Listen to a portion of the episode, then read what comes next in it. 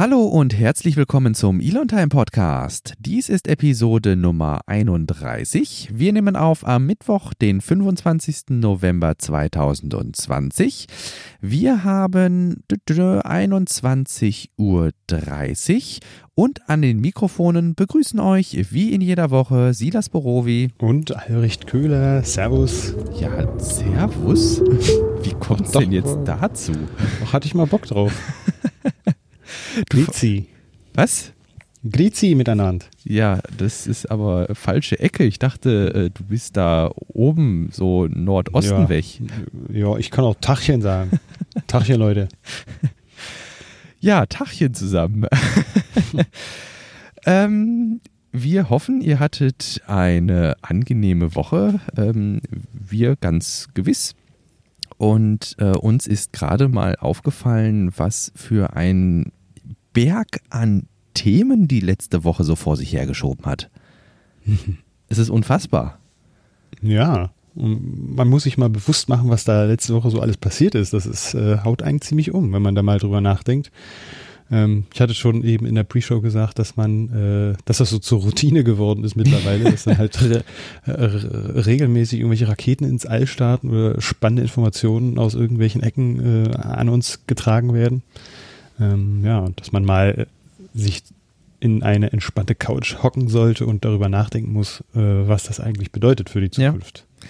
Ich find, und welche Veränderungen wir eigentlich bevorstehen, spannenden Veränderungen. Ja, also ich finde das auch für mich persönlich tatsächlich immer wieder sehr aufschlussreich, wenn man das, was man über die Woche bei äh, Twitter liest oder im Tesla Mac liest oder bei Golem oder bei Heise oder weiß der Deibel wo, all das, was man, was an, an so Informationen an einen vorbeirauscht, wenn man das mal nimmt und wirklich sortiert in ein, ja, in unserem Fall halt in unser äh, Pad äh, schreibt, dann bekommt man erstmal eine, eine, eine Idee, eine ähm, Ahnung von dieser Größenordnung äh, von, ja, wirklich News und spannenden Sachen, ähm, die sonst einfach so an einem vorbeirauschen. Ne? Man nimmt das so zur mhm. Kenntnis, habe ich immer das Gefühl. Häufig ist ja mhm. gerade so bei, weiß ich nicht, so auf dem Handy mal so bei Golem oder bei Heise oder na, in so, durch so Magazin scrollen ist ja häufig so, was man so zwischen ähm, den, ähm, wie nennt man das, ne, so zwischendurch macht einfach. Mhm. Und ähm, meine Güte, dass man in so einen Gesamtzusammenhang, haben, Gesamtzusammenhang einordnen, ist schon ziemlich massiv. Und, und man muss sich vorstellen, dass wir eigentlich bestimmt auch nur einen Bruchteil von dem Ganzen, was da draußen passiert, oh, abfangen ja. können. Oh ja. Äh, und wenn man, wir haben ja letztens auch schon mal drüber gesprochen, im asiatischen Raum mal schaut, da passiert ja auch viel, da kriegen wir davon nichts mit. Oder im japanischen äh, oder ja, Afrika gibt es auch sehr interessante, kleinere Startups, mhm. ähm, auf die man ja überhaupt nicht schaut, ne? Ja, und dann obendrein viel von dem, was wir hier in unser Pad schmeißen, das fällt ja, also nicht viel, aber ich habe das Gefühl zumindest häufiger in den letzten Wochen, dass uns was hinten rüberfällt und wir sagen, verdammt, das haben wir nicht geschafft. Und wo wir das dann in früheren Folgen einfach in die nächste Folge geschoben haben, ähm, haben wir jetzt dann in der nächsten Woche doch immer wieder so viel zusammengesammelt, äh, dass wir sagen mussten, nein, wir schreiben das jetzt einfach mit in die Shownotes rein und äh, die Hörerinnen und Hörer, die es interessiert, können das dann vielleicht nochmal aus den Shownotes rauslesen. Mhm. Mhm. In diesem Sinne möchte ich unsere Hörerinnen und Hörer gerne noch einmal an unsere, wie ich finde, sehr ausführlichen Shownotes erinnern. Wir sortieren die Shownotes immer entlang dieser oder immer entlang der aktuellen Episode. Das heißt, immer wenn es eine Kapitelmarke gibt, gibt es dazu eine Sektion in den Shownotes, wo wir dann die ganzen Links reinschmeißen, die uns ähm, ja letztlich dazu gebracht haben, uns mit diesem Thema hier in dieser Episode auseinanderzusetzen. Wenn ihr also mal nicht die Gelegenheit haben solltet, die aktuelle Episode zu hören, aber trotzdem informiert bleiben wollt, dann seid ihr herzlich eingeladen, einfach mal auf elontime punkt de in die aktuellen Episoden reinzuschauen und euch durch die Shownotes zu scrollen, von wo aus ihr dann zumindest vielleicht mal so Impulse bekommt ähm, mit Verlinkungen, wo ihr nochmal nachlesen könnt, was in der letzten Woche so passiert ist. Mit Blick auf die Uhr, meine Güte, wir haben jetzt äh, schon fünf Minuten Vorgeplänkel äh, hinter uns. Wir haben aber, wie gesagt, ein randvoll gefülltes Pad und ich würde sagen, wir gehen mit einem Affenzahn vielleicht mal in den Bereich Raumfahrt, damit wir äh, heute noch zu weit kommen hier. Ja, richtig so. Du hattest äh, zwischendurch nochmal den Blog SpaceX, das war so das erste, was du im Pad aufgemacht hattest und hast einfach mal ja, Falcon neun Starts rekordverdächtig als große Überschrift mhm. mit reingenommen, äh, dass innerhalb der letzten neun Tage, man muss sich das vor Augen führen, sagtest du, innerhalb der letzten neun Tage wirklich viele Sachen passiert sind. Ja, richtig. Ja, wir hatten den äh, Start der Crew-One Mission, äh, darüber haben wir ja letztens, in der letzten Folge auch schon ausführlich gesprochen. Ähm, und äh, jetzt am Samstag den äh, Sentinel sechs Michael Freilich Start, äh, der Satellit, der die Ozeane beobachtet und deren Stände, den, deren, äh, wie sagt man, äh, den, den Meeresspiegelstand sozusagen. Mhm. Und wir hatten jetzt gestern, heute den Starlink-Start, der äh, sechzehnten Starlink-Start. Und ähm, das sind doch drei recht große Ereignisse wieder, die innerhalb einer Woche bzw. neun Tagen passiert sind. Das finde ich schon faszinierend und das muss man sich bewusst machen, wie abgefahren das eigentlich ist. Genau, weil vor, welche Dimension dahinter steckt, ist ja im Grunde, dass das jetzt nicht irgendwie die JAXA, die äh, E S A und irgendwie die United Launch Alliance und SpaceX sind, äh, die hinter den Ereignissen stecken, also dass das eben auf viele Schultern verteilt sind, sondern das ist alles die gleiche Agency, das ist alles SpaceX, beziehungsweise alles der gleiche Launch Provider SpaceX und es ist alles die gleiche Rakete. Natürlich nicht dieselbe, aber immerhin die gleiche, alles Falcon neun Raketen. Hm. Und ähm, Da, so viele Pads musst du erstmal bereitstehen haben, dass du so einen schnellen Turnaround dann mit deinen Raketen noch machen kannst. Also mhm. ja, das ist durchaus rekordverdächtig, dass wir innerhalb der letzten neun Tage wirklich drei große Starts mit einer Falcon neun hatten. Ja. Und auch um Serial Number acht ist es nicht allzu still geworden. Richtig, ja. Da haben wir einen Static Fire Test gehabt. Gestern war der, glaube ich. Ne? Ich meine auch, ja. Und äh, haben die Information bekommen, dass dann nächste Woche fünfzehn Kilometer hoch geflogen werden wird, um mhm. ja, unterschiedliche Systeme zu testen. Mhm. Das wird auf jeden Fall, ich glaube, das ist für sehr viele Leute ein großes Highlight, äh, dieses Riesending dann doch auch mal fliegen zu sehen. Ja. Mit allem, was dann da auch dazugehört. Ja, ja, ja. Also Nosecone und den Flügeln und drei, drei Engines. Ja, da könnte ich jetzt stundenlang drüber reden. Die Zeit haben wir leider nicht. Ähm, so viel sei allerdings gesagt. Ähm, es geht ja darum, dass äh, SpaceX mit dem Starship das sogenannte Belly Flop Manöver ähm, ausführen muss, um das Starship auf diese Höhe, eben diese ungefähr fünfzehn Kilometer hoch zu starten und dann wieder zu landen. Weil das Starship hat im Gegensatz zur Falcon neun ähm, nicht die Möglichkeit über Grid-Fins, also über diese so ein bisschen wie Dart-Finnen oben, die sich bewegen können, Richtung Erdboden zu steuern, sondern das Starship fällt wie so ein Skydiver auf der Breitseite. Und aus dieser Breitseitenlage, das, das fällt also tatsächlich so ein bisschen wie ein Schiff, wenn man sich das vorstellt, also mit dem Rumpf nach unten. Aber die Triebwerke sind da, wo auch so normalerweise die Schiffsschraube ist. Und das Starship muss jetzt eben im Fallen dann irgendwann das Triebwerk zünden, dann diese Schräglage korrigieren und dann senkrecht landen. Und äh, warum das Ganze so spannend ist, SpaceX hat bisher noch kein Static Fire demonstriert, wo man die Triebwerke anmacht, eine Weile wartet, ausmacht, dann eine Weile wartet und wieder anmacht. Hm. SpaceX hat bisher nur bewiesen, dass sie die Triebwerke an- und wieder ausmachen können. Danach wurde das Ganze quasi wieder auseinandergebaut und äh, überprüft und dann das fürs nächste Static Fire vorbereitet. Aber dieses An-Aus, An-Aus haben sie bisher auf einem Static Fire Pad noch nicht gemacht. Und insofern wird spannend, ob das überhaupt klappt. Mit den, mit den Falcon neun Raketen haben sie das auch nicht gemacht, ne? Weil ah, die müssen sie ja auch, doch, das, du meinst jetzt nur aufs Starship bezogen. Ja, genau. Ja. Hm. Genau, genau. Das ist ja ein vollkommen neues Triebwerk. Ne? Hm. Und ähm, dafür gibt es ja eben diesen Header-Tank, diesen sagenumwobenen Header-Tank, hm. der eben dafür sorgt, dass während das Starship äh, fällt, keine, keine Luft ins Treibstoffsystem kommt, wenn die dann wieder angezündet werden sollen. Aber es wurde ah. halt noch nicht getestet. Also, Ja. Da hast du viele Details, die ich noch gar nicht kenne. Ja. Interessant. Aber dieser Header-Tank ist dieser riesige Tank, den man irgendwann vor zwei oder drei Jahren mal gesehen hat, wo ein Mensch davor stand und... Nee. Nee, das ist nicht. Achso, nee, das ist der Haupttank tatsächlich. Der Header-Tank, ja. der ist äh, oben in der Spitze ja. des, äh, des Starship. So. Der ist mit dem Nose-Cone draufgesetzt worden. Der ist relativ ah. klein. Da geht es wirklich nur darum, eben äh, für, des, für, des, für die letzten paar hundert Meter äh, oder keine Ahnung, ich weiß nicht, wann der Bellyflop gemacht wird. Also dieser, ne, dieses, dieses Bringen von Breitseite auf senkrecht. Mhm. Ähm, nur für dieses Manöver ist der äh, Header-Tank da. Mhm. Na, damit eben da Blasenfreiheit äh, drin herrschen kann und man genug ähm, ja, Treibstoff äh, direkt verfügbar hat, um ähm, die Triebwerke wieder anzuzünden.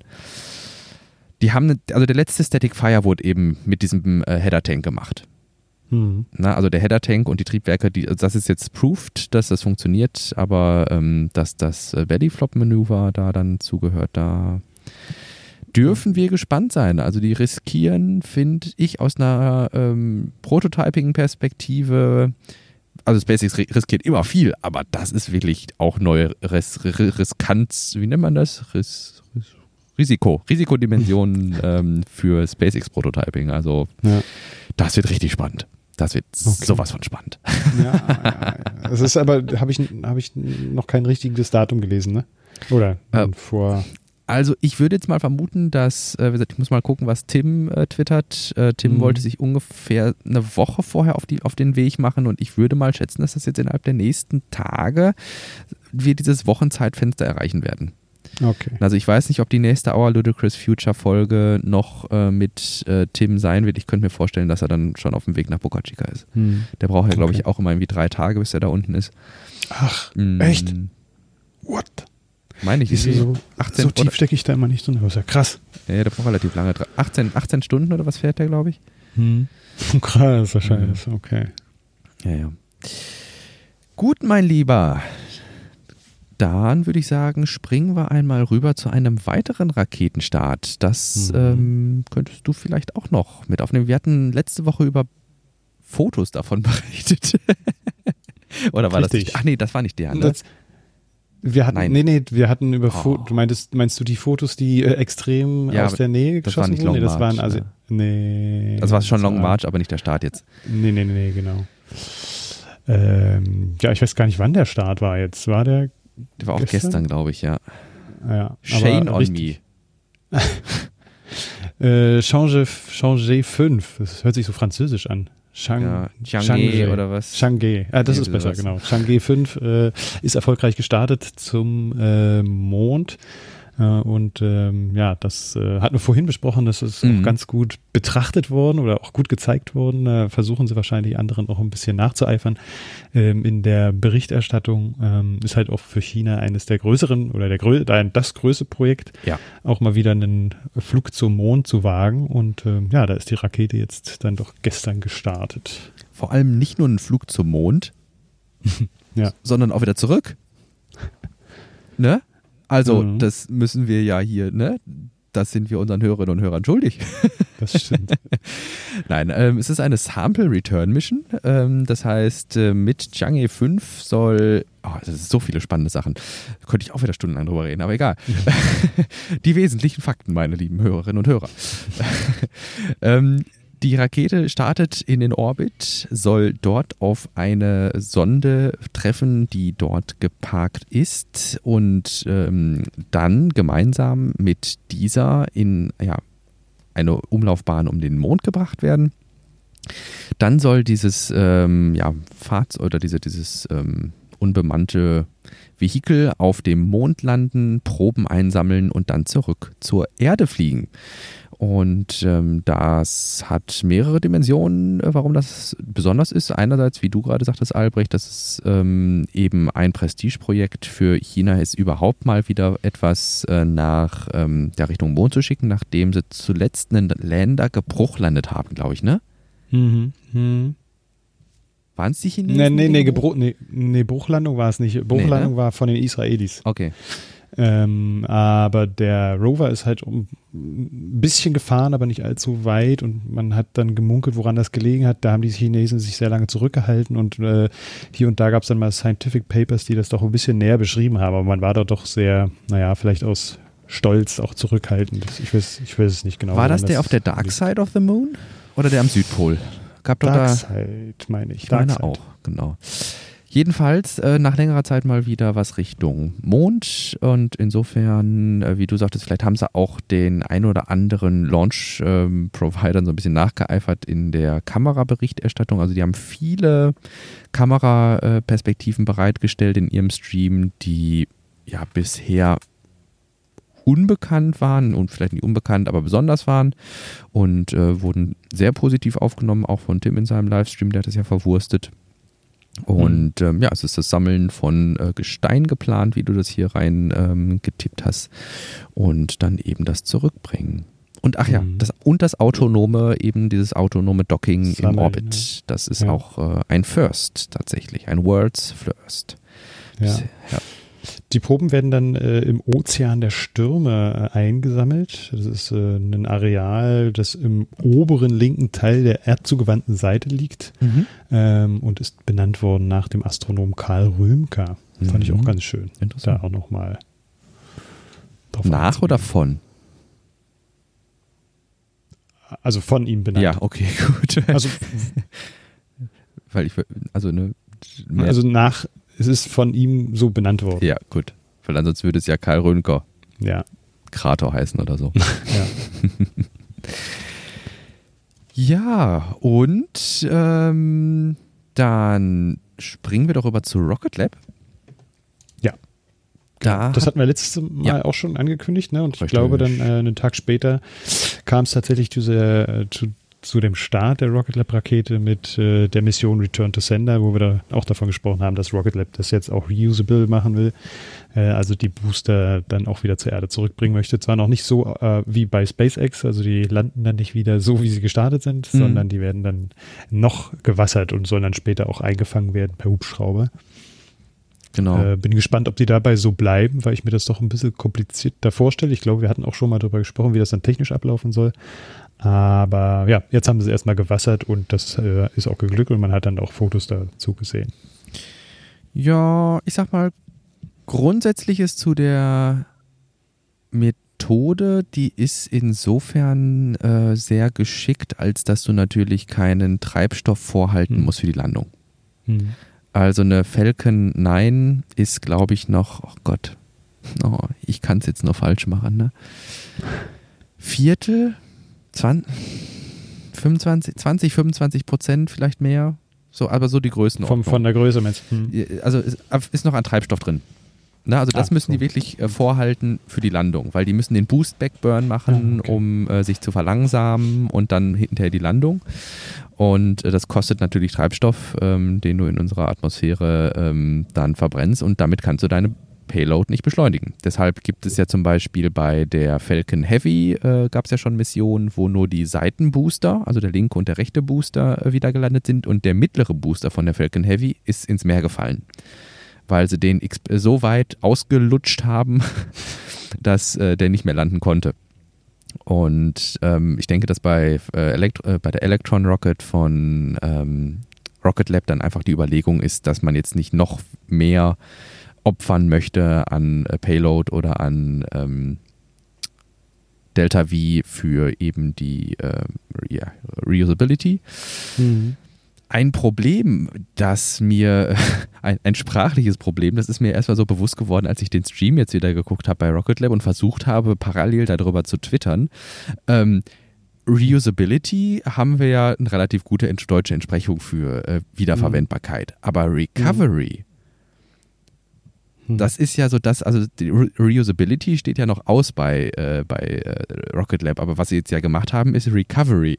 So, jetzt mhm. habe ich ü- lange überlegt, was ist denn, also Recovery ist so zurückgewinnen, mhm. aber zurückgewinnen klingt halt so unsexy. Okay. ähm, von daher, ich würde vielleicht bei Recovery bleiben. Wiederherstellen. Wiederherstellung, ja, hm, ja. Ne? Ja, klar, computermäßig Wiederherstellungsmodus, ne, Recovery Mode oder was, also Wiederherstellung. Aber es ist ja nicht diese letztendliche Wiederherstellung. Es geht ja erstmal nur darum, dass etwas, was vom Himmel gefallen ist, wieder eingesammelt wird. Also sammel deinen Müll auf, so nach dem Motto irgendwie. ähm, Wie auch immer, äh, die Electron äh, Rocket ist halt ähm, nach dieser Mission relativ ja, sicher wieder zur Erde zurückgekommen, ähm, hat die Atmosphäre durchbrochen, danach an einem Fallschirm, erstmal nur an einem runden, unlenkbaren Fallschirm äh, zurück zur Erde gesegelt, an der Wasseroberfläche gewassert und dann wurde sie von einem ja, bereitstehenden ähm, Hilfsboot eingesammelt und verladen.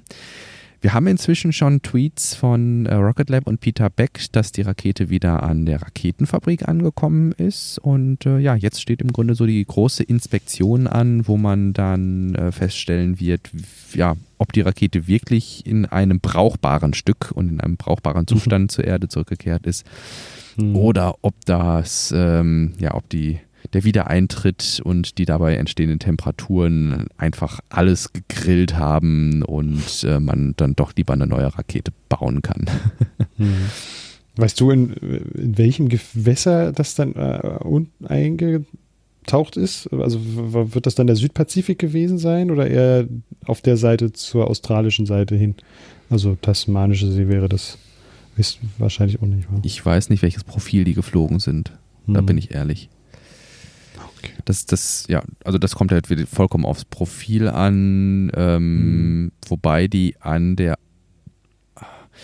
äh, ich glaube Rocket Labs äh, sitzt an der Ostküste von Neuseeland, das heißt, sie müssen Richtung Meer starten. Mhm. Mhm. Das heißt, also die, dann doch Richtung Osten. Ja. Ja, okay. Richtung Australia, da irgendwo die Richtung. Ach so, dann doch Westen. Ist das, was? Ach ja. Na, Neuseeland, äh, nee. Neuseeland liegt äh, östlich, südöstlich von Australien. Süd- und wenn du sagst nach, nee, nach Australien, dann wäre das Westen. Östlich. Dann, ja gut, aber dann kommt ja dann, weil du gerade Tasmanien sagtest, kommt ja da, dann auch nicht mehr. Hm. Das wäre, however. Ähm, Vielleicht kriegen wir es heraus. Beim nächsten Mal. Lass uns darüber jetzt nicht im Detail ja. unsere Zuhörer langweilen. Das, ich glaube, das tun wir die ganze Stunde lang. Okay. ähm, nein, ähm, ich denke, dass wir zwischendurch auf jeden Fall nochmal Tweets bekommen werden, welchen Zustand die Rakete hat, beziehungsweise inwieweit da jetzt dann auch die Recovery zu Reusability wird. Hm. Ähm, da hat Rocket Lab halt einfach keine Erfahrungswerte. Das ist das erste Mal, dass die etwas zurückgewinnen. Und ähm, insofern würde ich sagen, wir dürfen gespannt bleiben, ob es zum Beispiel nur die Hülle wird oder ob man die Triebwerke tatsächlich wieder verwenden kann oder hm. was auch immer. Ähm, ja, meine Güte, wir werden euch da auf dem Laufenden halten und ähm, kommen dann vielleicht zum nächsten Thema. Ja. Lass uns zum Thema Elektromobilität umspringen. äh, was nehmen wir als erstes? Äh, vielleicht das KfW-Förderprogramm, das oh. an den Start geht für, für die Ladesäulen, ist das, ne? Genau. Ich habe mhm. jetzt tatsächlich drei Links äh, untergebracht im Pad, weil das was ist, was mich jetzt auch äh, persönlich nochmal involviert hat. Ich hatte da während der Pre-Show schon darüber berichtet, äh, dass ich gerade versuche, äh, mit meinem Vater zusammen äh, dieses Förderprogramm in Anspruch zu nehmen. Das war von mäßigem Erfolg gekrönt. Die letzten zwei Tage war nämlich das Antrags, also das Portal, wo man die Antragsformulare bekommt, einfach offline. Zumindest tagsüber, wir haben es nicht spät abends oder nachts geguckt oder so. Mhm. Also der Andrang scheint riesig zu sein und es geht letztlich um neunhundert Euro, die man an Zuschuss für eine private Ladesäule kassieren kann. Voraussetzung ist, dass, der, äh, dass das Investitionsvolumen äh, in Anführungsstrichen mindestens neunhundert Euro beträgt. Ähm, also die Elektrikerkosten plus Wallbox plus ähm, ja, Internetverbindungsmodul oder was man dann vielleicht noch braucht, äh, mindestens neunhundert Euro. Dann kann man ähm, ja, neunhundert Euro wiederbekommen, wenn es also tausend Euro bekommen, wenn es also tausend Euro Investitionsvolumen sind. zahlt man am Ende nur hundert Euro und ähm, je nachdem, wie zu Hause so die Kabel liegen und wie viel man vielleicht auch in Eigenleistung machen kann, äh, ist das ein, ja, sehr interessantes ähm, Projekt, da eben als Auflage nur gemacht wird, eben wie gesagt, mehr als neunhundert Euro auszugeben und Ökostrom zu beziehen. Und mhm. das war es im Großen und Ganzen. Es gibt eine Liste von Wallboxen, die förderfähig sind. Insofern denke ich, dass die KfW da schon einem ganz gute, einen ganz guten Überblick liefert, ähm, wo man sich orientieren kann, äh, auch nach Herstellern und nach Wallboxen. Was mir persönlich jetzt äh, so ein bisschen gefehlt hat, was ich vielleicht sonst gar nicht gemerkt hätte, wenn ich da nicht persönlich drin gesteckt hätte. Es stehen in der Liste der förderfähigen Wallboxen Wallboxen drin, die grundsätzlich erstmal keine Internetkonnektivität haben. Mhm. Und da das also, eine, hm? Okay, alle, ja? Ja, nee, einige. Achso. Ne, also einige, also die, Grund, also die Idee hinter dem Förderprogramm, warum die äh, Wallbox einen Internetzugriff äh, haben soll, beziehungsweise eine, wie, wie nennen sie es, eine ähm, Regel, eine Steuer, eine Steuerungsmöglichkeit bieten soll, ist eben so, um diesem Mythos, äh, dass alle stecken ihr Auto gleichzeitig an und auf einmal ist, die, ist der Block dunkel. Hm. Ne, also um dem halt so ein bisschen entgegenzusteuern, sollen die Wallboxen steuerbar sein und ähm, dass im Zweifel der Netzbetreiber sagen kann, so, wir drosseln jetzt erstmal in dem Block alle Wallboxen, weil die alle viel zu viel Strom verbrauchen.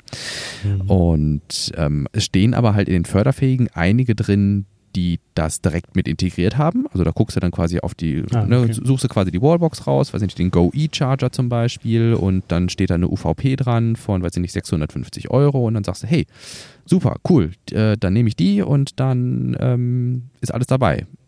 Wenn man jetzt allerdings denkt, äh, hm, wieso, hier, weiß ich nicht, von A B L zum Beispiel, die E M H eins, die kostet irgendwie nur, weiß ich nicht, vierhundert Euro oder was um den Dreh. Das ist doch viel günstiger. Ich könnte doch einfach die nehmen, die ist doch auch förderfähig. Ja, du brauchst aber dieses kleine Zusatzmodul, das nochmal vierhundert Euro kostet, ah, okay. damit die eben steuerfähig ist. Und das fände ich ein bisschen schade, dass da nicht irgendwie so eine Kreuztabelle dran ist. Wenn sie das nehmen, dann brauchen sie zusätzlich noch das, damit das förderfähig ist. Mhm. Das wäre jetzt sowas, was man vielleicht in der nächsten Iteration besser machen könnte. Ansonsten, wir haben euch Links in den Shownotes dagelassen, einmal aus dem C T-Magazin, ähm, Heise und Golem. Und ähm, ja, schaut euch das gerne mal an, wenn euch das interessiert. Ich denke, dass das für jeden, der vielleicht einigermaßen vielleicht auch, ähm, also selbst wenn man kein Elektroauto hat im Moment, aber sagt, gut, das ist was, was ähm, mein, wo ich sagen kann, das ähm, investiere ich mal in meine Immobilie, Werterhalt, Wertsteigerung, wie auch immer. Ähm, also einfach als Schritt in die Zukunft, so wie manche sich Glasfaser ins Haus legen lassen, auch wenn sie es noch nicht unbedingt brauchen, ähm, dann ist das durchaus was, ähm, ja, was man in Angriff nehmen kann und auch wo man persönlich dann vielleicht ein bisschen assistieren kann, indem man mhm. sagt, ich lege die Leerrohre schon mal selbst oder sowas, sodass ich nur noch zwei Elektrikerstunden, ah, keine Ahnung, fünfzig Euro brauche statt vier oder sowas. Ja, ja, spannend. Jo. Und, äh, scheint ja gut anzukommen. Auf jeden Fall. Ich bin, ich bin echt gespannt. Äh, ich würde jetzt einfach mal vermuten, dadurch, dass es die KfW ist, wird irgendwann auch so was wie eine Rech- Rechenschaftspflicht greifen, sodass wir vielleicht sogar mal ein paar Daten hm. bekommen, wie oft jetzt die Förderung in Anspruch genommen wurde. Das ist ja bei der äh, Förderung der BAFA für äh, Elektroautos ähm, ziemlich ähnlich. Ja. Aber das läuft, läuft nur über KfW, nicht BAFA, ne? Richtig, genau. Ah, ja. Genau. Okay. Also für diejenigen Hörerinnen und Hörer, die in N R W wohnen, wenn ihr irgendein Riesenprojekt geplant habt, äh, dann empfehle ich euch einen Blick auf die Seite der Bezirksregierung Arnsberg. Äh, dort gibt es auch ein E-Mob, also ein E-Mobilitätsprogramm, äh, wo auch Wallboxen großzügig gefördert werden und zwar mit ähm, bis zu fünfzig Prozent der Kosten. Da kann es dann sein, wenn du eine Wallbox-Insta- eine Wallbox-Installation für fünftausend Euro machst, dass du dann irgendwie zweieinhalbtausend Euro oder sowas wieder kriegst. Also das ähm, ist schon ein ziemlich großes, umfassendes ähm, Investitionsprogramm hier in N R W zumindest. Mhm, cool. Aber KfW ist halt bundesweit. Das ist halt äh, die Krux, äh, warum das so gut ankommt, glaube ich. Ja. Gut, mein Lieber, du sagtest in der Pre-Show, dass du schon von dieser, in Anführungsstrichen, Studie gelesen hast und ich wusste erst überhaupt nicht, was du meinst und auf einmal f- sagtest du was von Rechenzentren und ich so, was? Und es hat ein bisschen gedauert. Um was ja, geht's na, ich genau? Hatte, äh, genau, ich hatte einen Radiobeitrag dazu gehört, dass es äh, eine Studie jetzt rausgekommen ist, die besagt, dass doch die Digitalisierung bei dem Erreichen der Klimaziele hilft und ähm, da ist dann noch der Punkt angesprochen worden, dass auch Kritiker dann der Meinung sind, dass gerade die Rechenzentren auch einen sehr hohen Energieverbrauch haben ähm, und dann äh, ja die Frage der Nachhaltigkeit doch auch nochmal größer ist, aber da ist dann auch gesagt worden, dass die Rechenzentren doch auch ähm, insgesamt dann einen wesentlich weniger, äh, einen geringeren Verbrauch haben, äh, einen Energieverbrauch und somit dann auch C O zwei Ausstoß als die herkömmlichen ähm, ja, die herkömmlichen Dinge, die, mit denen wir jetzt aktuell leben. Das war so der, die Quintessenz der, der mhm. Studie, die ich dann noch so im Kopf gehabt habe, während äh, ich äh, Auto gefahren bin und mir das angehört habe. Mm, aber ich glaube, das, das kann man auch so einfach so stehen lassen, dass, äh, und es ist auch für mich zumindest nachvollziehbar, dass die Digitalisierung dabei hilft, die Klimaziele auch zu erreichen, weil es halt auch einiges äh, ja, einfacher macht und ähm, man dadurch Zeit spart und bestimmte Prozesse einfach auch komplett wegfallen. Ähm, mhm. Und man dann dadurch sich gut vorstellen kann, dass das irgendwie die Umwelt auch schont. Nicht nur das, ich habe tatsächlich beim Reinnehmen dieser Studie in die Shownotes an dich, oder ins Pad, äh, es rutscht natürlich dann in die Shownotes, aber äh, habe ich tatsächlich so an dich denken müssen, weil wir immer mal wieder darauf gekommen sind, wie wirkt sich eigentlich das Bewusstmachen von Emissionen auf den Emissionsausstoß äh, aus. Also du, sag, du, du sprachst immer so von Ind- Industrie zwölfhundertfünfzig Punkt X irgendwie, mhm. wo man dann mhm. äh, komplette Werksanlagen mit Sensoriken ausstattet, richtig, die dann eben mal eine Idee davon ähm, ermöglichen, eine, eine Rechenschaftspflicht vielleicht dann auch nach sich ziehen, den C O zwei Ausstoß mhm. überhaupt berechnen zu können. Ne, das mhm. ist ja auch was, was vielleicht jetzt über Studien und über einen groben Daumen gemacht wird, aber einfach mal zu sagen, hey, eure Maschinen ähm, könnten optimiert werden. Ja, das war jetzt vor kurzem auch nochmal ein Punkt, ähm, mit dem ich mich auseinandergesetzt habe, weil es von vielen Kritikern auch hier in der Umgebung hieß, dass die Lackiererei bei Giga Berlin ähm, jetzt nicht zu den Besten gehört und eher, eher im Durchschnitt ist. Ähm, mhm. Mich dann auch nochmal mit dem Smart Paint Shop äh, von Geico Taikisha zu beschäftigen mhm. und Und ähm, der hat zwanzig siebzehn ja auch einen Innovations-Award gewonnen und äh, deckte auch ziemlich viel, was Industrie vier null heutzutage kann, auch ab.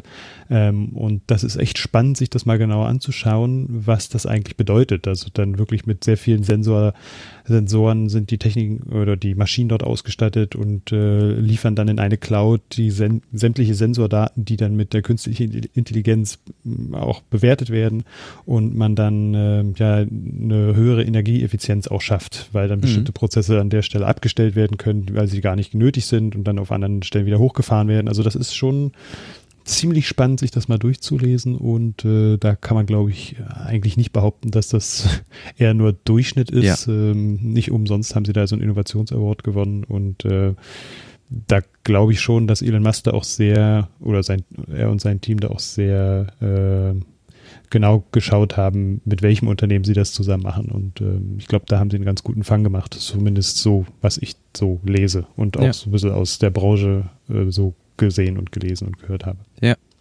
Und ich denke, weiß ich nicht, wir versuchen ja hier im äh, Podcast immer so ein bisschen ausgehend von Tesla, SpaceX und Co. auch das Bigger Picture zu betrachten. Mhm. Und wir hatten ja vor einiger Zeit mal von einer SpaceX äh, Ridesharing-Mission. Nein, es war tatsächlich eine Rocket Lab Ridesharing-Mission, fällt mir gerade ein, mit den Erdbeobachtungssatelliten, ne? Mhm, meinst, sprichst du von, von Canon? Ja, unter anderem, mhm, genau. Okay, ja. Aber auch halt sowas dann. Ach so. Ähm, dass du ähm, einfach. Hm? Kopernikus meinst du, glaube ich. Meinst du das Kopernikus-Programm, ja. äh, Erdbe- das Erdbeobachtungsprogramm der E S A, die halt mit mehreren Satelliten, da gehört ja der Sentinel sechs Satellit dazu. Ich meine äh, einfach generisch die Möglichkeit der Digitalisierung, so. mittlerweile ah. winzig kleine Satelliten an Ridesharing-Missionen zu starten, die uns dann ermöglichen, sowas wie C O zwei Gehalte in der Atmosphäre zu messen. Ja. Das ist ja auch etwas, das äh, zu eben der, ja, zu einem Bewusstsein beiträgt, Klimaziele überhaupt zu formulieren dann auch. Mhm. Und äh, bevor ich ein Klimaziel erreichen kann, muss ich ein Klimaziel formulieren, würde ich mhm. jetzt mal so argumentieren. Und mhm. äh, winzige Erdbeobachtungssatelliten, die dann vielleicht, wo dann gerade zehn gleichzeitig auf so eine Elektron-Rakete passen, weil die nicht größer sind als ein Smartphone mit Sonnensegeln. Mhm. Ähm, das ist halt auch eins äh, der Ziele irgendwie. Ne? Mhm. Ja klar, man braucht auch Instrumente, um überhaupt erstmal einschätzen zu können, wie ist der Zustand der Erde eigentlich. Ja. Und da ist das eben genannte Kopernikus-Programm so der Big Player. Und äh, das Coole daran halt äh, ist auch, dass das für die gesamte Bevölkerung, also Erdbevölkerung, auch äh, öffentliche Daten sind, auf die alle zugreifen können, ne? Die mhm. äh, die Steuerzahler der Europäischen Union ja dann auch mitfinanzieren. Eigentlich auch, auch ganz interessant. Ja. Äh, magst du dann vielleicht, wo wir jetzt gerade drüber gesprochen haben, einmal noch äh, dein, so den, so, vielleicht hast du so einen Hauptartikel gerade im Kopf zu äh, Geico und einmal noch was äh, mhm. zu Kopernikus, zumindest die Hauptseite oder sowas, einmal in die Shownotes schmeißen. Ja. Ja, dann äh, würde ich einmal rüberspringen zum nächsten Thema und dann treffen wir uns gleich da. Ja, gut, schön. Ich höre dir zu.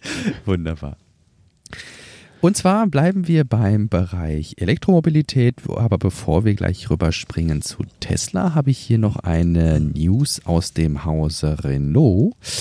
Und zwar habe ich gefunden, dass Renault ein Kraftwerk aus ähm, ja, Akkus bauen möchte, beziehungsweise es ist nicht ganz so, aber sie bauen in einem alten ähm, Kohlekraftwerk, so wie ich es verstanden habe, Moment, äh, in einem stillgelegten Kohlekraftwerk in Nordrhein-Westfalen. Welches ist es denn, Nordrhein-Westfalen? Das ist bei mir. ähm, das finde ich bestimmt gleich noch. Ähm, ähm, ähm, ähm, ähm, ähm. Nordfrankreich? Nein, das ist falsch. However, ähm, sie wollen äh, sowohl alte Zoe-Akkus als auch äh, neue Zoe-Akkus dafür benutzen.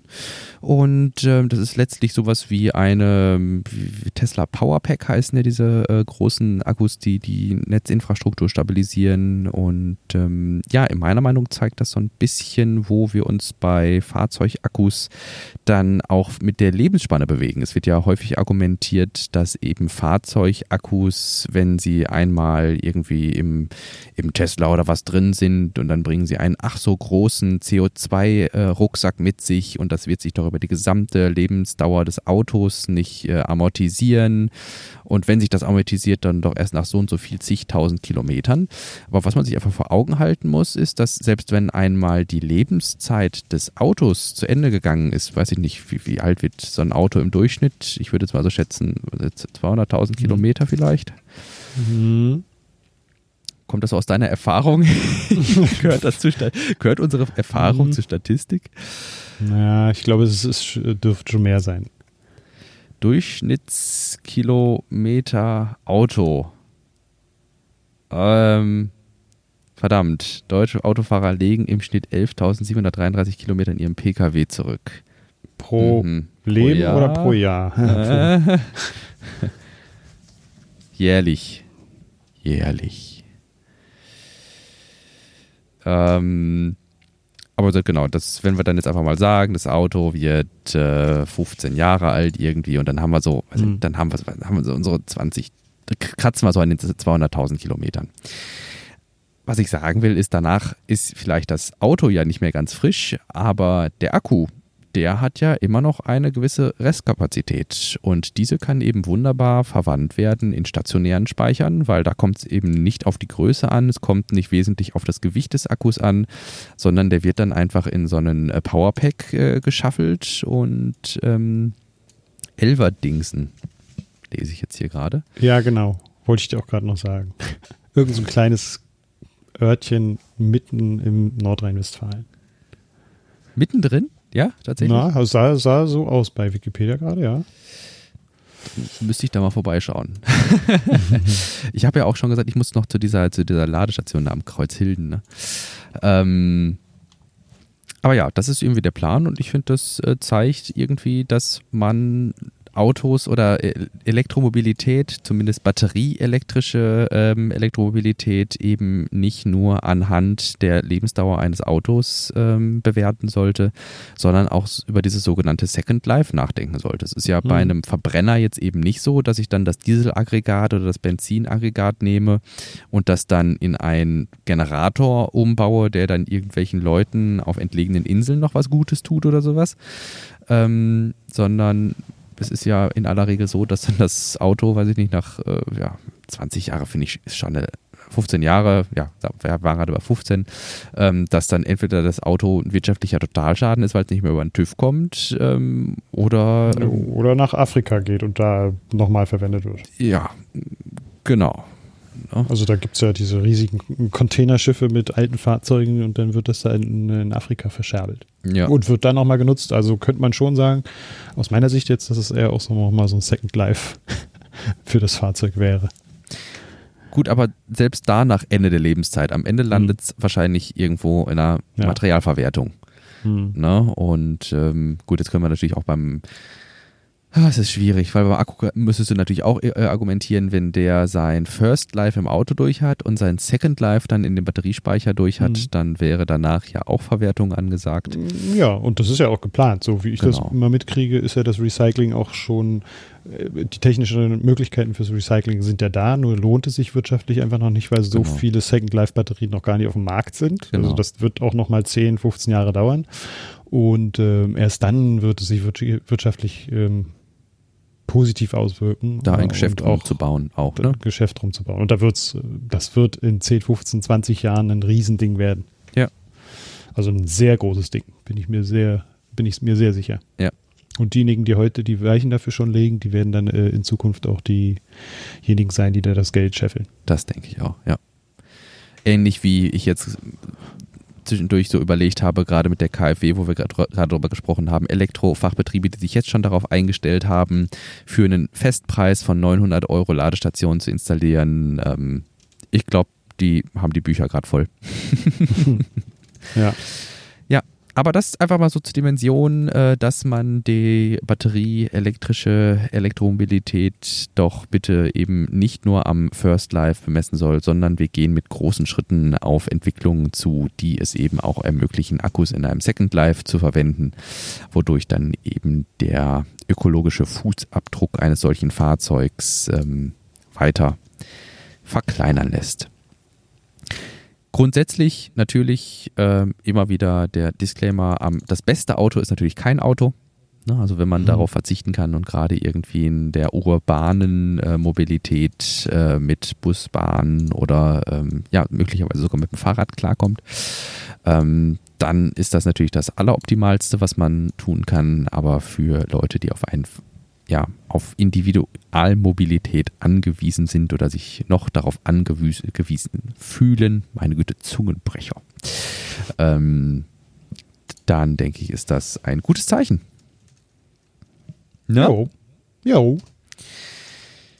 Wollen wir dann rüber springen zu Tesla? Ja, bitte. Ja? Ich bin jetzt mit dem Einfügen der, der beiden Links tatsächlich auch fertig geworden. Sehr cool. Das hat mich doch etwas Zeit gekostet. Ich sehe aber nur einen. Den ja, den anderen, den, den bapp ich da gerade zur Raumfahrt ran. Ah. Einfach so. Oder soll ich den da drüben schmeißen? Nee, ist alles, alles gut. gut. Ich habe den, hab den nur nicht gesehen.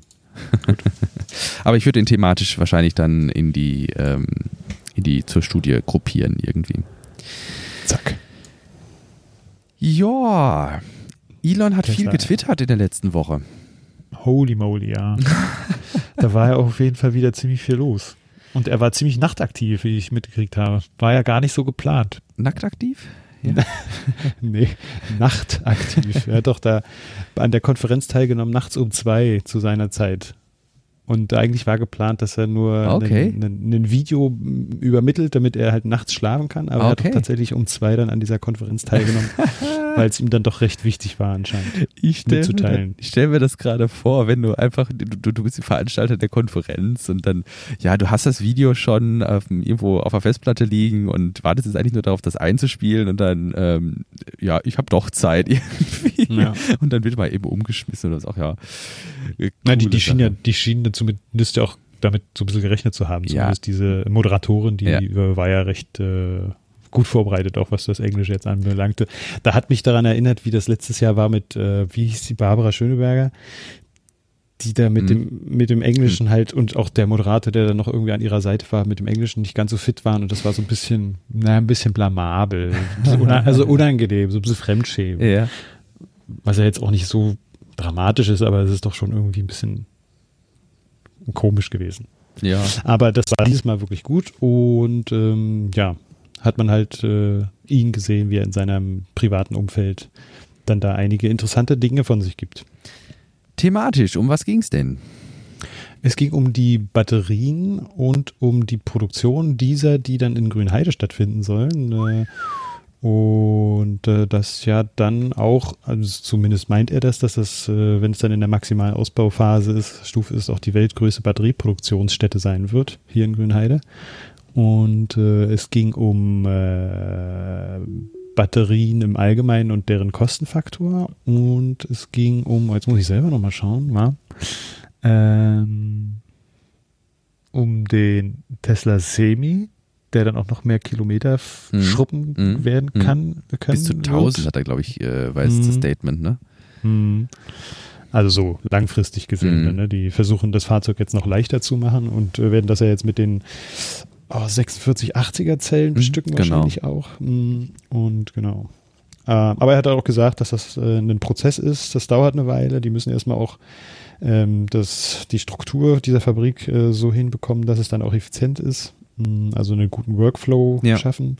Und von daher sollen wir dann auch nicht allzu Äh, euphorisch sein. Also euphorisch schon, genau. aber noch nicht so große Erwartungen daran stellen, genau. dass er jetzt gleich irgendwie innerhalb der nächsten sechs Monate da tausende Batteriezellen vom Band gehen. Das genau. wird so auf keinen Fall so sein. Das wäre jetzt äh, mir auch wichtig gewesen, das nochmal für unsere Hörerinnen und Hörer einzuordnen, ähm, dass bisher noch kein, also wir haben ja hin und wieder schon mal mit äh, Tobi da auf Twitter zu ähm, diskutiert, in Anführungsstrichen, äh, wo ja dann auf den, auf den Anfangsdokumenten war irgendwie ein Hinweis für einen Zellfertigungsgebäude äh, und dann irgendwie doch nicht mhm. und dann waren es vielleicht doch Battery Packs, die gefertigt werden sollen und wo kommen dann die Zellen her, war dann die Frage, wenn Battery Packs gefertigt werden sollen. Lange Rede, kurzer Sinn. Ähm, wir haben jetzt gewissermaßen die Confirmation, dass langfristig auch eine Batteriezellenproduktion in der Gigafactory Berlin bei Grünheide oder in bei ja, Gigafactory Berlin in Grünheide bei Berlin stattfinden soll und äh, dass die perspektivisch irgendwann mal auch äh, die größte Batteriezellenfertigung äh, der Welt sein soll. Ich denke zumindest in Gigawattstunden und es ist aber jetzt nichts, was innerhalb der nächsten, des nächsten Jahres umgesetzt werden wird, mhm. wie wir das vielleicht so von Tesla kennen, wenn vielleicht mal Ankündigungen da sind, dass sich dann an, am Horizont schon was auftut ja. oder sowas. Oder wie das jetzt mit der Gigafactory Texas war, ähm, dass jetzt dann angekündigt wurde, yo, wir bauen noch eine Gigafactory in Texas. Wir wissen zwar die Stadt noch nicht, aber dann hat sich innerhalb von einem halben Jahr die Stadt geklärt und mittlerweile haben sie mit dem Bau angefangen. Und ähm, sind da auch ziemlich schnell vor. Ja, ziemlich schnell vor. Holy das cow, muss man sagen. Ja. Ähm, ich wollte nochmal, bevor du jetzt gleich weitersprichst, ähm, das gleich auch nochmal äh, so einen Vergleich setzen. Ja. Wir kennen ja V W und wissen, dass mit Northvolt V W den Partner ins Boot geholt hat, die, die ja auch Batterien herstellen werden mhm. und da auch eine Anlage haben und die produziert pro Jahr dreißig Gigawattstunden. Mhm. Äh, und äh, in Grünheide sollen dann hundert, zwei, äh, hundert hundertfünfzig und äh, bis zu zweihundertfünfzig Gigawattstunden produziert werden. Also kann man schon mal sehen, dass das echt ähm, nochmal was anderes ist. Ne? hundert, hundertfünfzig, zweihundertfünfzig, sind das so die Ausbaustufen, die genannt wurden? Oder wie kam es jetzt auf die Zahlen? N- Na ja, genau, also er hat, gena- er hat gesagt, äh, wir werden damit hundert anfangen und das wird sich dann auf steigern auf hundertfünfzig bis zweihundertfünfzig, da sind sie sich vielleicht auch noch nicht ganz sicher, vielleicht auch abhängig davon, wie dann da die Nachfrage ist. Ähm, ja, und Rohstoffangebot aber, muss man ja zu dem Zeitpunkt wahrscheinlich auch schon wieder sagen. Ja, ne? ja, ja.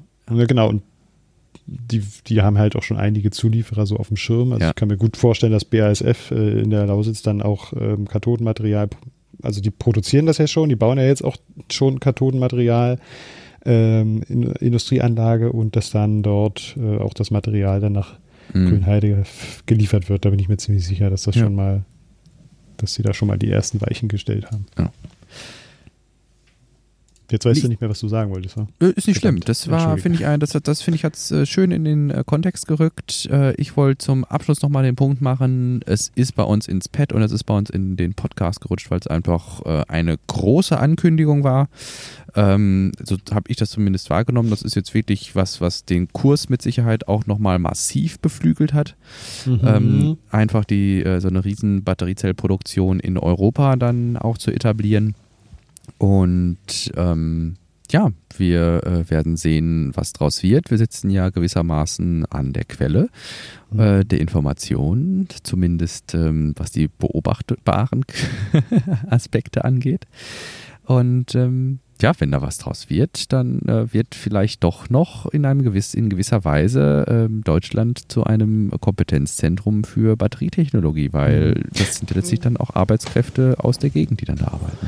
Ja, ich glaube, das ist äh, auch jetzt eine sehr große europäische Aufgabe. Ähm, ja. Die Europäische Union hat ja diesen riesigen Fördertopf für Batterieindustrie auch aufgesetzt. Da steckt sehr viel Geld drin und die treten da in klare Konkurrenz zu China und wollen auch da äh, Vorreiter werden. Und ähm, das war auch der Grund, warum Elon Musk dann halt auch bei dieser Konferenz dabei war, weil ja auch der, halt, der Herr Altmaier da war, der dann auch äh, ja mit den ganzen Innovationsförderungs- oder mit den ja in, mit den Förderungspaketen auch hantiert und weiß, äh, an wen man dann da sich richten muss und wie das abläuft. Und ähm, da wird Elon Musk sicherlich auch was davon abhaben wollen und mhm. ähm, auch was davon bekommen, was wieder zu Kritik hier zumindest in der Umgebung führt, weil das wieder heißt, dass dort äh, Gelder investiert werden, wovon man gar nicht weiß, was dabei am Ende rauskommt. Und ähm, ja, ja, gut, aber ist es, immer, immer wieder das Gleiche. Das, das müsste man dann vielleicht dazu sagen, das ist ja auch vielleicht eine tendenziöse Formulierung, wenn man jetzt sagt, Elon Musk kriegt was davon ab. Ne? Also das ist ja dann mhm. nicht so, den, in den Fördertopf greift ja nicht Elon äh, höchst selbst irgendwie, sondern mhm. das ist ja Tesla als Unternehmen, das sich dann verpflichtet, Batteriezellenproduktion aufzubauen. Mhm. Na, also das äh, sollte man, denke ich, schon irgendwie strikt voneinander trennen. Ja, das stimmt. Aber nichtsdestotrotz, ähm, die Berichterstattung in diesen Kreisen, wie du sie gerade äh, erwähnt hast, ist mit Sicherheit, dass Elon höchst selbst in den Fördertopf greift. Hm. Ja, und dass äh, jetzt auch die Batteriefabrik natürlich auch nochmal ein großer, äh, großes Problem jetzt für die Leute darstellt, weil davon ja noch gar keiner wusste vorher. Und äh, ja. Ja, aber es ist ja auch nicht schlimm. Es ist ja noch nichts genehmigt. Es ist ja mhm. ne, noch, äh, ich weiß noch nicht mal, ob es beantragt ist. Mhm, also insofern, nee, nee. Da muss ja auch keiner was von wissen. Mhm. ne, das, die Leute werden jetzt informiert, äh, wenn es dann ans Eingemachte geht. Aber die Absichtserklärung, äh, die ähm, reicht meiner Meinung nach. Mhm. Ja. Und sie hat auch zu einem neuen Allzeithoch gereicht. ja. Ich weiß jetzt gar nicht, du hattest, glaube ich, den Dollarkurs, ne? Also den Aktien, du sprichst wahrscheinlich jetzt auf den Aktienkurs an. Äh, ja. Nein. Ach doch. Natürlich. Gut, ja. Äh, bei fünfhundert Dollar lag der jetzt, ne? Ja. Und ist aber auch schon, ist der auch schon darüber? Och ah, Gott, ja, war er. Ähm, okay. Ich gucke immer nur. fünfhundertfünfundfünfzig Moment, lass mich einmal kurz den Beitrag aufmachen. Hm. Dann sage ich es dir. Ich, äh, ich kann ja den, den, den Euro-Maximum-Kurs sagen. Und der äh, ja, liegt bei vierhundertachtundsiebzig Euro. Ach, dann hattest du vorhin auch ähm, den Euro-Kurs genommen, als wir darüber gesprochen hatten wahrscheinlich. Ne? Ja, richtig, richtig. Ich hatte nur oh, okay. vorhin bei Twitter gelesen, dass irgendjemand äh, aus der Tesla-Community sagt, wow, geil, fünfhundert Dollar. Ja, fünfhundertfünfundfünfzig Komma achtunddreißig. Ach, dann war das sogar so weit schon. Genau. Gut. Ja, verrückt. Verrückte und Welt. Das innerhalb, ich meine, das hatte ich dir vorhin auch schon gesagt, innerhalb von äh, zehn Tagen. Jetzt, ja. den, am dreizehnten waren es dreihundertvierzig Euro und jetzt äh, zehn Tage später sind es vierhundertachtundsiebzig. Also äh, ja, hundertdreißig ja. Euro mehr als vor zehn Tagen. Das ist eine ordentliche Rendite, sage ja. ich. Ja, wir, wir sprachen ja äh, schon äh, vor, ich glaube vor zwei Episoden sprachen wir ja über die Suchmaschinen, ne? Von wegen Datumanzeige neben äh, den Suchergebnissen. Mhm. Und dann hatte ich äh, gerade Tesla äh, Allzeithoch äh, gegoogelt und dann wurde mir angezeigt ein Beitrag vom sechzehnten November, äh, nee vom neunzehnten Vom neunzehnten November habe ich hier und dann dachte ich, ach jo, komm, das ist bestimmt der richtige. Guckst du mal rein, was das Allzeithoch war. Äh, turns out, ähm, der ist schon wieder vollkommen überholt. Das Allzeithoch vom neunzehnten November hat nichts mehr mit dem Allzeithoch von äh, vorgestern oder was, äh, von gestern zu tun. Und ähm, ja, insofern, das hat jetzt einiges äh, nach sich gezogen. Unter anderem äh, hatte die Heise dann auch nochmal ähm, die Bloomberg äh, Reichsten-Rangliste ähm, thematisiert. Ich weiß jetzt nicht, ob es direkt damit zusammenhängt, aber mit Sicherheit ähm, ist diese, also jetzt das Ereignis der letzten Tage vielleicht nicht mehr ausschlaggebend für die Publikation von Bloomberg. Aber diese Aktienrallye äh, seit dem Split und auch davor ist mit Sicherheit hauptverantwortlich dafür, dass äh, Elon Musk einfach so als Funfact von nebenbei, ich würde sagen, wir halten uns gar nicht zu sehr hier auf äh, angesichts der Zeit, aber Elon Musk ist jetzt an äh, Bill Gates äh, vorbeigezogen. Hm. Und ähm, wenn man bedenkt, das ähm, hatte ich ja während der Pre-Show schon gesagt, dass er damals ähm, sein in Anführungsstrichen letztes Geld äh, zwischen Tesla und SpaceX äh, aufgeteilt hat, in der Aussicht dadurch, also er, er sagte ja immer, er kann ein Unternehmen sicher retten, also entweder SpaceX oder Tesla, oder er teilt sein Geld und hat eine einigermaßen eine Chance, dass er beide rettet, was aber nicht sicher war zum damaligen Zeitpunkt. Und äh, ja, jetzt einige Jahre später ähm, ja, rangiert er eben ähm, in der Weltrangliste und ist jetzt eben vorbei an Bill Gates. Ich weiß gar nicht, hier stehen, glaube ich, gar keine Plätze konkret drin. Musk kommt laut Bloomberg auf ein Vermögen von hundertachtundzwanzig Milliarden US-Dollar. Und da Elon ja durchaus dafür bekannt ist, dass ihm das Geld jetzt nicht unbedingt das Wichtigste auf der Welt ist, insofern, dass ähm, er ja auch immer gerne persönlich in seine Unternehmen buttert, ähm, habe ich ein gutes Gefühl, dass wir uns keine großen Sorgen äh, mehr machen müssen um äh, SpaceX und ähm, Tesla. Sehr ich find, gut. Ich finde, das schwingt immer noch so unterschwellig mit. Also da haben wir auch immer wieder mal drüber gesprochen, dass man vor so ein paar Jahren so, ah, kann man Tesla wirklich schon kaufen? Was ist, wenn die mal pleite gehen? Aber ich glaube, hm. wir sind über den Berg. Hm. Aber kannst du auch die Leute verstehen, die irgendwie sagen, ja, der will immer nur noch mehr Geld anheimsen und äh, ist ein Spekulant und so? Ich kann das überhaupt nicht nachvollziehen. Das zeigt mir dann immer, dass die Leute an sich anscheinend äh, gar nicht sich mit dem Thema auseinandergesetzt das haben oder mit der Person Elon Musk. Ja, ich, nein, also ich kann es. Also weil ich habe da eine wirkliche Sympathie auch zu der Person.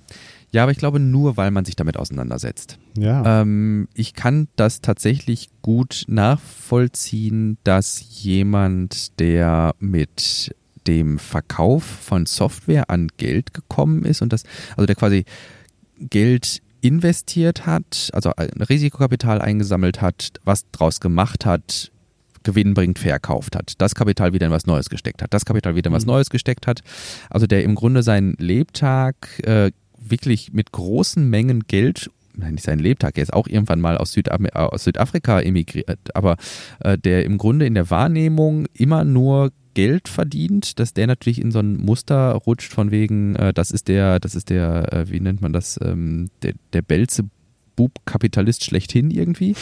Mhm. Ähm, kann ich nachvollziehen, aber wenn ich dann sowas lese wie, ähm, dass er, ach, das ist jetzt also wieder so, so, so total tangent irgendwie. Ähm, der hatte doch ein a- relativ großes Anwesen.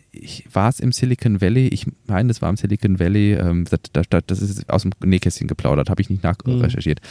Ähm, ja, aber ich weiß, was du meinst. Ich weiß auch nicht mehr genau, wo das war. Ja, ja, also er hatte ein relativ großes Anwesen in einer sehr beliebten Wohngegend von einem, gehörte es einem Musiker oder Schauspieler. Mhm. Ähm, und äh, das hatte immer so ein gewisses Prestige, dass man da quasi sagt, könnte, ich wohne jetzt auf dem Anwesen von Punkt, Punkt, Punkt. Und äh, dann hatte er damals dieses Anwesen auch ausgestattet mit einem Tesla Solar Roof. Also hat er so, so sein, so sein, ähm, ja, so, so seine Note reingegeben, aber trotzdem war es immer noch so, ja, das ist das Anwesen von, ne, so und so.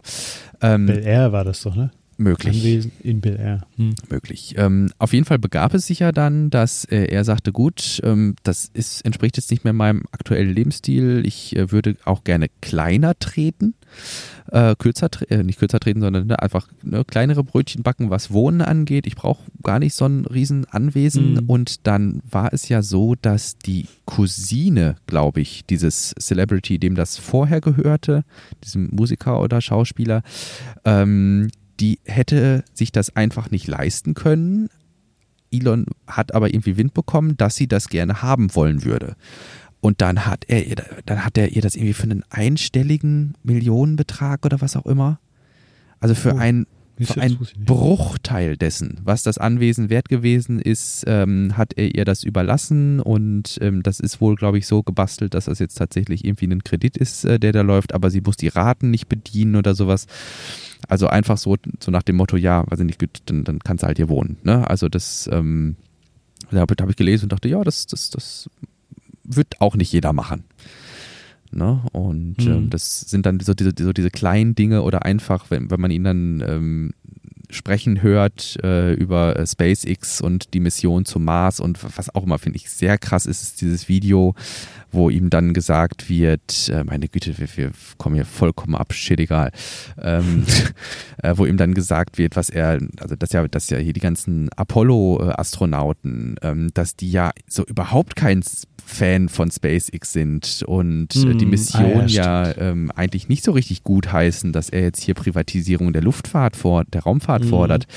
Da, da steht er ja kurz vor den Tränen, mhm. als der. Buzz Aldrin war das doch, ja, ne? Genau. Ja, ja. Na, also wo man ihn dann wirklich ansieht, dass ihm das nahe geht, dass jetzt mhm. Buzz Aldrin vielleicht auch ein persönlicher Held oder ist ein persönlicher Held, wie er das ja dann auch danach direkt ähm, mhm. äh, einordnet, ähm, das quasi nicht gut finde, also auch so ein bisschen auf Anerkennung von dann eben seinen ähm, Helden auch ähm, mhm. aus ist. Also das zeigt, finde ich, auch so ein bisschen dann die Komponente, ähm, aus welcher Richtung dann diese Motivation kommt, das so weit zu treiben mit mhm. äh, Tesla und SpaceX. Ne? Eben bei Tesla geht es nicht darum, das, das sagt er ja auch an, bei jeder, weiß nicht, bei jedem Conference Call, wo es dann darum geht, warum jetzt Tesla wieder da und da rein investiert hat, wo er dann sagt, ja meine Güte, es geht nicht darum, Geld zu verdienen, Leute.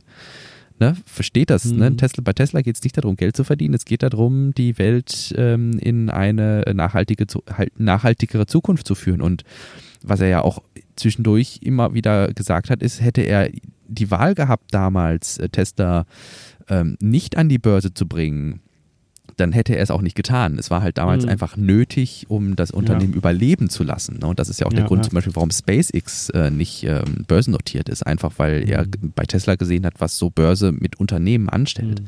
Mhm. Ja, er hatte auch schon genau. mehrmals äh, kundgetan, dass er das eigentlich nicht so geil fand, aber er keine andere Möglichkeit sah damals. Ne? Ja. Und genau. das rückgängig machen wollen würde. Ja. Genau. Und da, ja. Ja. ja, genau. Wie sind wir jetzt darauf gekommen? Ach so, ja, weil ich gefragt habe, ob du dir, das, ob du dir die, die Kritiker ja. durchaus auch äh, nachvollziehen kannst oder genau. die kritischen Stimmen. Ja, ja also kurz man muss sich, man muss sich, aber wie immer, ne? Und äh, das, das ist ja auch wieder so ein Ding, das wir aktuell an vielen Ecken und Enden erleben, dass sich viele Leute gar nicht die Zeit nehmen, sich mit den Thematiken auseinanderzusetzen. Mhm. Sei es nun Flüchtlingskrise, Corona-Krise, sonst was. Ähm, und dann da auch falsche Schlüsse ziehen, weil sie die falsche Datengrundlage dazu haben. Ja. Ja. Genau. Und deshalb sage ich, ja, nachvollziehen kann ich es. Ich finde es mhm. aber schade, ne, dass ja. man unreflektiert, das ist ja vielleicht auch was, was man gerade als ähm, Person, die den Naturwissenschaften in gewisser Weise nahe steht oder auch, weil ich denke, bei unseren Hörerinnen und Hörern oder bei dir wird das ja auch nichts, nahe, äh, nichts anderes sein, mhm. wenn man zu diesem Themenkreis Naturwissenschaft nahe steht, hat man, glaube ich, häufig, ich will da jetzt keine Allaussage draus machen und ich möchte das auch nicht irgendwie wissenschaftlich untersuchen, aber ähm, dass man doch vielleicht ein bisschen mehr Reflexionsfähigkeit an den Tag legt. Und äh, dann über sowas wie äh, ich mag den nicht, Komma, weil ähm, dann vielleicht mal zu hinterfragen, warum mag ich den nicht? Ist das einfach eine, mhm. ne, vielleicht mag ich nicht, wie der spricht, Das, mhm. das kann ja sein, also dass, dass, der, einen, dass er mal einen, ähm, einen Public Speech Coach irgendwie gebrauchen mhm. könnte, das, das wird mit Sicherheit... Äh das hatte ich am Anfang das Problem tatsächlich. Als ich den das erste Mal so äh, im Talk gehört habe, dachte ich, hä, was ist das für ein komischer Kauz?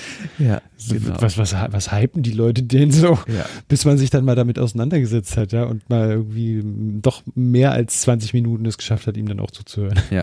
Was, was sich jetzt fies anhört. Mhm. Aber irgendwie... desto länger man sich das auch anhört, desto sympathischer macht es ihn eigentlich auch irgendwo. Ja. Und ähm, ja. Und ich denke, man darf sich, man muss sich auch immer davor hüten, so ein bisschen in Lagern zu denken. Ja. Also das ist ja, wenn ich jetzt hier zum Beispiel das Titelbild sehe, wo dann Gates, Musk und Bezos drauf sind, auch bei, bei Jeff Bezos hat es mich lange gebraucht, irgendwie da nicht so den den, weiß ich, den Gegenspieler in Anführungsstrichen äh, drin zu sehen, sondern ähm, mhm. einfach zu überlegen, meine Güte, wir sind alle irgendwie Team Space, ähm, gerade wenn es jetzt äh, um, um die Beziehung äh, Bezos-Musk äh, geht und ähm, meine Güte, gerade Tesla und SpaceX sind jetzt keine Unternehmen, die mit ihren Entwicklungen vor dem Berg halten und sagen, meine Güte, das ist unser intellektuelles äh, Eigentum, was gefälligst niemand in irgendeiner Weise kopieren darf. Ähm, klar, die werden auch ihr Intellectual Property haben, aber weiß ich nicht, wenn dann irgendwie China oder Russland eine, eine Rakete entwickeln, die genauso aussieht wie eine Falcon neun, ja meine Güte, dann, dann ist es ein bewährtes Konzept mhm. und dann, dann wird da nicht irgendwie ein Design-Patent oder sowas, also so, so, so Apple-Samsung-Sachen, weißt du, mhm. wo dann auf Geschmacksmuster irgendwie Patente äh, eingereicht werden oder sowas. Ja, aber das liegt, das liegt halt auch an den Zielen, ne? Ich meine, ja. bei, beim Smartphone, okay, wie, wie willst du mit dem Smartphone da jetzt groß die Welt Ja. Und, äh, Umweltaspekte irgendwie größer hervorheben, aber bei äh, gut, bei Raumfahrt ist es jetzt auch ein bisschen schwerer, aber wenn es dann um, um Sustainability geht äh, und mit Fahrzeugen, mit Elektrofahrzeugen, dann ist das auch schon nochmal was anderes, weil da ein großes Ziel dahinter steht. Ja gut, du könntest natürlich auch mit dem Smartphone-Hersteller das äh, Ziel haben, dass du die Menschheit besser mhm. machen möchtest, dass mhm. du jedem Menschen den Zugang zum Internet ermöglichen möchtest und deshalb dein, ja, äh, dein Smartphone zum Selbstkostenpreis plus einen obligatorischen Euro verkaufst oder was. Ne? Ja, ja. Ähm, aber das, wenn es also, dann irgendwie um Gewinn geht, also darum Gewinne einzufahren, dann werden äh, Unternehmen, glaube ich, irgendwie unangenehm und ähm, das hatten wir ja auch schon mal, wenn es dann so darum ging, irgendwie einen SpaceX-Stream äh, Ähm, einfach Copy-Paste äh, zu verwenden oder Musik von, äh, also ne, Töne von, also wie, wie, ne, also im Beispiel hier, ne, also äh, ähm, Töne von äh, Tesla irgendwie bei uns im ähm, Podcast äh, zu verwenden, ähm, dann fürchte ich jetzt hier kein, ähm, kein Copyright-Claim oder sowas, mhm. ne, einfach, ähm, weil selbst wenn denen das bewusst wäre, ich glaube nicht, dass äh, die das, ähm, ja, so, ori- so gewinnorientiert sind, dass sie sagen, put that down oder shut that down irgendwie. Ne? Das ist, ähm, mm. ja. Ja. Gut, gut, gut. Jo, äh, ich würde sagen, wir machen die äh, nächste Folge ein bisschen kürzer, ne? Oh, sind wir schon, sind wir schon über unsere Zeit? Ja. Oh, oh je. Ich habe den dritten, den dritten Ton gar nicht mitgekriegt. Ja, doch, Minute sechs haben wir mittlerweile auf der Uhr. Alles gut.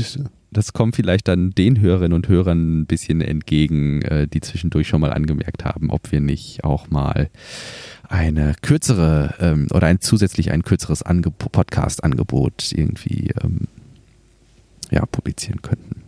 Gab es da mal eine Anfrage? Ja, hat, hatte ich doch erzählt.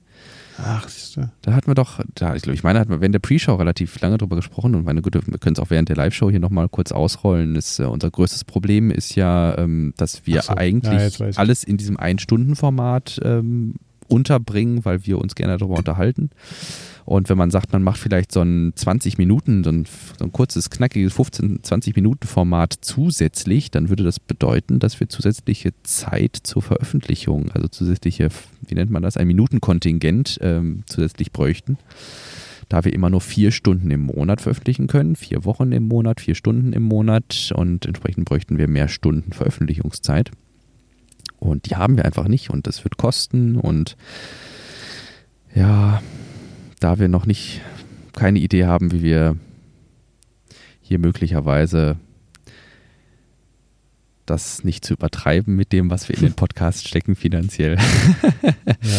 Ja. ähm, ja, irgendwann vielleicht haben wir da mal eine Idee zu. Gut. Ja, aber auch das kostet Zeit und ja, äh, genau. Das ist ja auch immer, immer auch die Frage. Zumindest Zeit bei mir. Ist Geld und beides haben wir nicht. Hm. Ja. Was ich, ach nee, ich habe ja keine Zeit mehr, schade. Na gut. Ja, also sonst weiß ich nicht, äh, mach noch. Hier, ich, sonst hau ich noch schnell raus, raus hier mit dem Axel Springer Award geht an Elon Musk. Das wussten wir nun schon vor einer kleinen Weile, aber ich glaube, wir haben es noch nie so richtig, äh, richtig. erwähnt und, und rumgegangen ist es durch die Presse jetzt eigentlich auch noch nicht so richtig. So richtig verstehe ich das nicht, dass gerade beim Axel Springer das jetzt noch nicht so groß irgendwie groß an die Glocke gehangen wurde. Äh, denn eigentlich sollte Elon Musk diesen Axel Springer Award ja persönlich entgegennehmen und dieser Axel Springer Award, der steht äh, für oder wird an Personen äh, gegeben, die äh, herausragende Persönlichkeiten sind und die außergewöhnlich innovativ sind, neue Märkte schaffen und Märkte verändern, Kultur formen und sich ihrer gesellschaftlichen Verantwortung stellen. Ja, und nun ist, das soll das nächste Woche Dienstag sein, aber durch die Corona-Angelegenheit wird das alles ein bisschen anders werden. Ich hatte da jetzt mal die Pressestelle gefragt, wie das ausschaut und die wollen mir dann morgen mal mitteilen, ob da Möglichkeiten gibt, da auch dabei zu sein, weil es in Berlin stattfindet oder ja, wie das dann ausschaut. Also mhm. kommen wird er sehr wahrscheinlich ja nicht. Ja. Nee, ich gebe dir recht, wenn man bedenkt, dass das der Springer ist, ähm, Springer S E International, sagtest du, glaube ich, ne? Mhm. Ähm, dass da noch keine, keine äh, groß angelegte Clickbait-Kampagne gelaufen ist, kann einen ja dann ähm, vielleicht wundern, ähm, aber weiß ich nicht, ich, wann ist der Termin, sagst du? Dienstag nächste Woche. Dienstag kommender Woche. Also erster Dezember. Ja. Ja, vielleicht gibt es dann irgendwie da eine P M zu, die dann durchgereicht wird. Ich weiß nicht, wenn du sagst, das steht schon länger fest, weil es ist ja keine ja. Nominierung. Es ist mhm. dann quasi nur die offizielle Feierlichkeit in Anführungsstrichen mhm. zur Verleihung dann. Genau. Und die wird ja. äh, zwar auch präsent, wird auch einen Präsenztermin geben, aber ja. das ist nur für, für wenige Leute wird mhm. das dann stattfinden. Mhm. Und ja. Mhm. Aber es ist halt, ich glaube, das kann vielleicht auch dazu führen, dass das nochmal in der allgemeinen Bevölkerung, die sich sonst nicht mit dem Thema so groß auseinandersetzt, weil Springer halt so groß ist, auch nochmal eine andere, einen anderen Blick auf die Person Elon Musk werfen kann. Ne? Und das könnte vielleicht ja auch ganz hm. praktisch sein oder positiv ausfallen. In, hm. ich sag mal, in der Schiene argumentieren, wo wir gerade schon irgendwie hm. herkamen, könnte ich mir eher vorstellen, dass das dass, hm, Leute, die sich wirklich so eine Die, die schon ihre Position dazu haben, dann eher das so als Befeuerung ihrer Position aus interpretieren könnten. Okay. So nach dem ja. Motto, jetzt gewinnt, der, jetzt gewinnt der auch schon deutsche Preise. Könnte man die deutschen Preise nicht an deutsche Unternehmer verleihen, weißt du? Mm. So. Mm. Ja. ja geht da eine, geht keine Dotierung mit einher, ne? Nee, richtig. Das ist ein rein ideeller. Ja. Okay, ja. Das ist doch schon mal etwas. Ein bisschen Wind aus den Segeln. Ja. Ja. Gut, mein Lieber. Jo. Ähm,